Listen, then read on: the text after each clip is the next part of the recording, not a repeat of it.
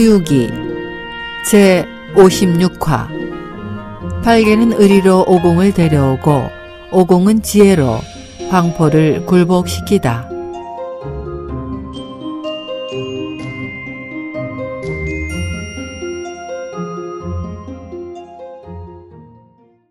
지난 시간 자신의 집으로 돌아온 황포는 공주로 변한 오공이 주먹으로 가슴을 치며 발을 동동 굴러가며 통곡을 하는 모습을 보았습니다. 아이고 내 살붙이들 아이고 내들아 어, 어, 아니 여보 왜 이러는 거예요? 집에 무슨 일이라도 생겼어? 당신은 어제 부항을 만나러 가셨다 돌아오시지 않은 거예요 오늘 아침 그 팔계란 놈이 와서 사화상을 빼앗아 갔을 뿐만 아니라 두 아이까지 채워가 버렸어요. 내 아무리 빌어보고 사정해 보았지만 막무가내였어요. 외할아버지를 만나게 해주겠다고 하던데 잡혀간 지 반나절이나 되도록 돌아오지 않고 그 생사를 알 수가 없어요. 게다가 당신마저 강간무 소식이니 제가 어떻게 견딜 수가 있겠어요. 뭐야? 그럼 그 애들이 우리 애들이란 말이야? 에휴, 틀렸구나. 이미 그놈 손에 죽었단 말이야.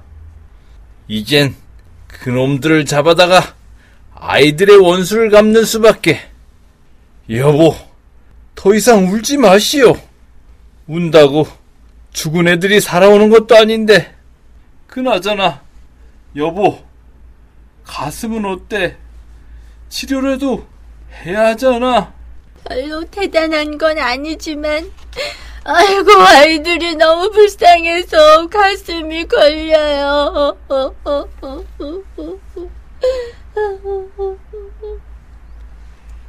괜찮아. 이제 그만하고 일어나라고. 내게 보물 하나가 있는데, 그걸로 아픈 곳을 문대면 통증이 이내 멎게 돼. 하지만, 그거를 엄지손가락으로 튕겨서는 안 돼. 그랬다가는 내 본래의 모습이 드러나게 되니까. 오공은 그 말을 듣고 속으로 여간 기쁘지 않았습니다. 아, 이 녀석 보게나 정말로 어리숙한 놈이로구나. 형벌을 쓰기도 전에 스스로 자백을 하다니. 어디 그 보물을 내 손에 쥐어만 봐라.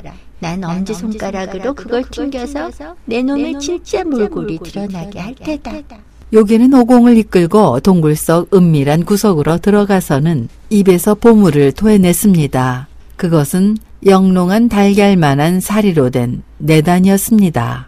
우와, 이건 정말 굉장한 보물인걸? 헤아릴 수 없이 공을 들여 몇 해 동안 고시물에 빚고 빚어 여러 차례 자웅을 배합해서 얻어진 내단 사리가 아닌가? 역시 이렇게 될 인연이 있었던지 오늘 이 오공이 이곳에 나타나게 된 것이리라. 내단을 받아준 오공은 아픈 데도 없는데 일부러 어디를 문대는 척 하다가 엄지손가락으로 그것을 슬쩍 퉁겼습니다. 요괴는 기겁을 하며 그것을 빼앗으려 했습니다. 그러나 오공은 어느 겨를에 입안에 집어넣고 삼켜 버렸습니다. 요괴가 주먹을 쥐고 덤벼들자 오공은 한 손으로 요괴의 주먹을 막고 다른 한 손으로는 얼굴을 쓱 쓰다듬어 자기의 원모습을 나타냈습니다. 야, 이 요괴놈아, 날 좀 똑똑히 보아라. 응? 아니, 여보, 당신이 어찌 갑자기 이런 몰골이 되었단 말이오? 누가 내 부인이란 거냐? 내 놈은 자기 조상 어른도 안 배드냐? 그러고 보니까 어디서 본 것도 같은데 생각은 잘 안 나는구나. 대체 넌 누구냐? 내 아내를 어디에 숨겨놓고 날 속여서 보물을 빼앗은 거냐? 정말 무례하기 짝이 없는 놈이로구나. 넌 이 어르신님을 몰라보는구나. 난 당승의 수제자, 손오공 행자로 500년 전부터 너의 조상뻘 되는 어른이셔. 에, 너 거짓말 마라. 내가 당승을 잡았을 적에는 제자라고는 팔개와 오종 둘뿐이었는데 손가라는 성은 들어보지도 못했다. 넌 대체 어디서 온 요물인데 나를 이처럼 속이려 드는 거냐? 하긴 난 그들과 함께 오진 않았지. 내가 요괴를 하도 많이 때려잡으니까 워낙 자비심 많은 스승님께서 날 쫓아버리셨지. 그래서 그들과 함께 오지 못했던 것이다. 그런데도 넌 내 조상의 성함도 모르다니. 원 사내 자식이 참 못났다 못났어 스승한테 쫓겨난 주제에 무슨 얼굴을 들고 또 찾아왔단 말이냐 에구이 요괴놈아, 하루 스승이면 종신토록 어버이요. 부자간에는 밤을 건넬 원한이 없다고 했어. 지금 내 놈이 스승님을 해치려 하는데 내 어찌 그냥 보고만 있겠느냐? 어디 그뿐이더냐? 넌 왜 뒤에서 내 욕을 했던 것이냐? 내가 언제 너의 욕을 했다고 그래? 팔개가 그러던 걸. 아, 그놈 말은 믿을 게 못돼. 그놈 주둥이가 뾰족해서 거짓말을 곧잘 꾸며댈 녀석이야. 자자자, 허튼 소린 그만하고 오늘 이 오공이 너희 집에 찾아왔지만 손님 대접이 말이 아니로군. 술과 안주는 없더라도 대가리쯤은 있을 테지? 잠만 말고 그 대가리나 앞으로 내밀어라. 내 찬물 대용으로 나 삼을 테니까. 이 손행자야, 너 혹시 잘못 생각한 거 아니냐? 이왕 나랑 맞붙어 싸울 생각이면 여기로 들어와선 아니 된단 말이다. 여기 내 부하는 100여 명이나 되니 넌 절대로 이곳을 빠져나갈 수 없단 말이다. 하하하, 허튼 소리 그만하고 난 이 금고봉 한 번 휘두르면 너희들은 모조리 없애버릴 수 있단 말이다. 요괴의 명령에 동굴 안팎에서 숱한 요괴들이 우르르 몰려 나왔지만 오공에게는 호랑이가 양무리 속으로 뛰어든 듯 솔개가 다구리 덮쳐든 듯 상대가 되질 않았습니다. 요괴는 화가 머리 끝까지 치밀어 올라 큰 칼을 죽혀들고 정면으로 달려들었습니다. 오공도 철봉을 들고 맞받아 나섰습니다. 엎치락 뒤치락 하며 수없이 싸우며 서로가 혼신의 힘을 기울여 수십 앞을 계속해서 맞닥뜨리고 있었습니다. 이놈이 제법인걸 칼로 이 오공의 철봉을 막아내다니 어디 일부러 빈틈을 주어볼까? 이놈이 어쩌나 봐야겠군. 오공의 계략에 넘어간 요괴의 정수리를 내리치는 순간 요괴는 자취를 감추어 버리고 말았습니다.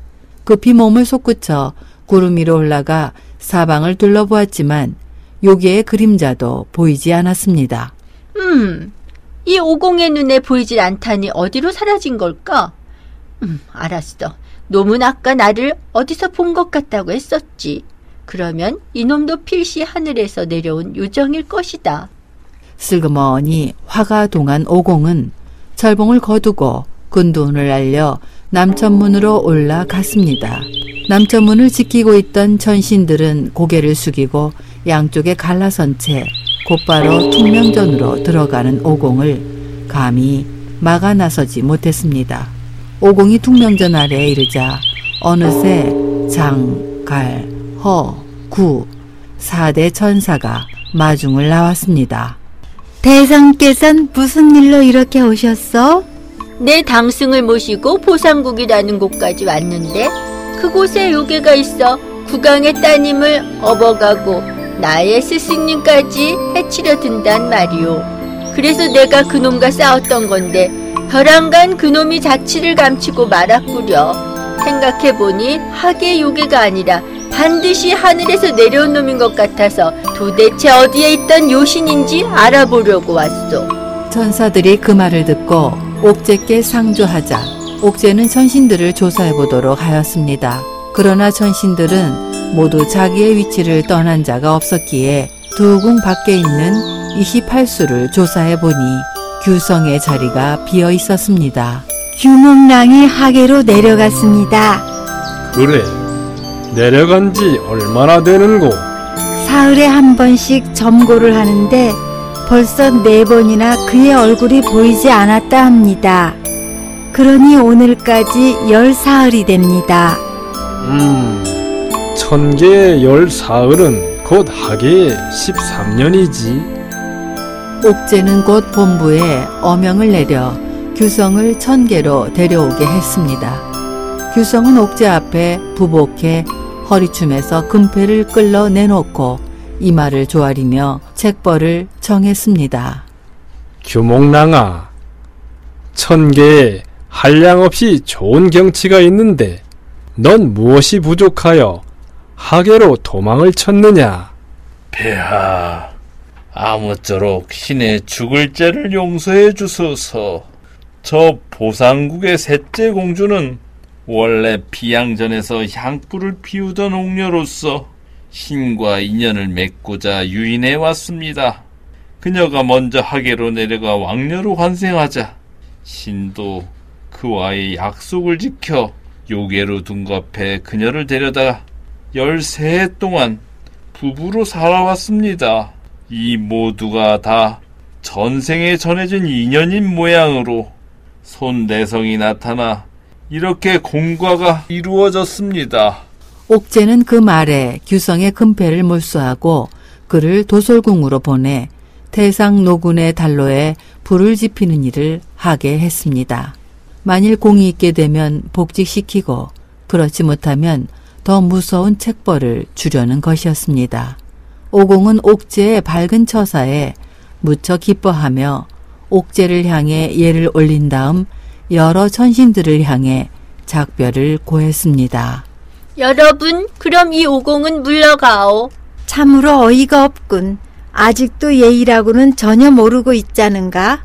요괴를 잡아준 천은에 감사를 드리기는커녕 그냥 뻔뻔스럽게 가버리다니. 그냥 내버려 두어라. 이 천계에 와서 소란만 피우지 않으면 그만이니까. 한편 오공은 그 길로 공주를 찾아내 성으로 데려갔습니다. 공주는 부왕을 만나 예를 올리고 오공이 요괴를 항복시켜 자신을 구원했음을 아뢰었습니다. 오공은 국왕에게 요괴를 진압해버린 과정을 설명하고 범이 된 삼장을 만나러 갔습니다. 다른 사람들 눈에는 범이었지만 오공의 눈에는 스승님이 틀림없었습니다. 삼장은 요기의 마술에 걸려 걷지도 못하고 정신은 또렷하면서도 눈을 뜰 수가 없고 입으로 말할 수조차 없었습니다. 오공은 빙글빙글 웃으면서 삼장을 놀려주었습니다. 스승님? 스승님은 인정이 많으신 분이신데 어찌 이런 꼴로 계시는 겁니까? 제가 행패만 부린다고 내쫓으셨고 또 줄곧 착한 일만 하시지 않았습니까? 그런데 어떻게 이처럼 무서운 얼굴이 되어 계시는 겁니까? 아이고 형 그리 놀리지만 말고 어서 스승님 좀 도와드려 넌 무슨 일에서나 스승님을 충동질하며 스승님에겐 제일 신망 있는 제자가 아니더냐? 그러니 응당 내가 나서서 도와드려야지. 이 오공이 무슨 상관이냐? 난 날 욕한 그 요괴를 무찌르면 이내 돌아가겠다고 내게 말하지 않았더냐? 형, 옛말에 중의 얼굴은 보지 않더라도 부처님의 얼굴은 보아야 한다고 했잖아. 이왕 여기까지 온 거 스승님 좀 구해드리라고. 아, 우리 힘으로 될 것 같았으면 그 먼 길을 찾아가서 형을 청해올 까닭이 없잖아. 오정아, 내가 왜 스승님을 구해드리지 않겠느냐? 어서 깨끗한 물을 좀 갖고 오너라. 팔개는 그 말이 끝나기도 전에 숭금 주발을 꺼내 물을 떠다가 오공에게 주었습니다. 오공은 물을 받아 손에 들고 진언을 외운 뒤 범의 머리를 향해 물을 끼얹어 요술을 물리치고 범의 기운을 없애버렸습니다. 원래 모습으로 돌아온 삼장은 눈을 번쩍 뜨고서 오공을 알아보고는 그의 손을 거머 잡았습니다. 아이고, 오공아, 너로구나. 그래, 너 어디서 오는 길이냐? 오정이 옆에서 지금까지의 경위를 자세히 들려주자 삼장은 거듭 머리를 끄덕였습니다. 음, 정말 착한 제자로다. 내가 수고가 많았구나. 이제라도 빨리 천축에 가 경을 얻어 동력 땅으로 돌아가게 되면 내 당나라 황제님께 너의 공로가 제일 컸노라고 상주해 주마. 삼장의 말에 오공은 빙그레 웃었습니다. 천만의 말씀을 그저 그 주문만 외우지 않으시면 저로서는 그 이상 더 감사할 게 없겠습니다. 사제지간의 대화를 듣고 난 국왕은 그들 네 사람에게 감사의 말을 수없이 했습니다. 그리고는 동쪽 정각을 열어 성대한 주연을 베풀었습니다. 그후 삼장과 세 제자가 보상국을 떠나 서쪽을 향해 출발하자 왕은 여러 신하들을 거느리고 그들을 멀리까지 배웅해 주었습니다. 이제 다시 길을 떠나는 이들에게 더 이상의 고험은 없는 걸까요? 다음 시간을 기다려 주세요.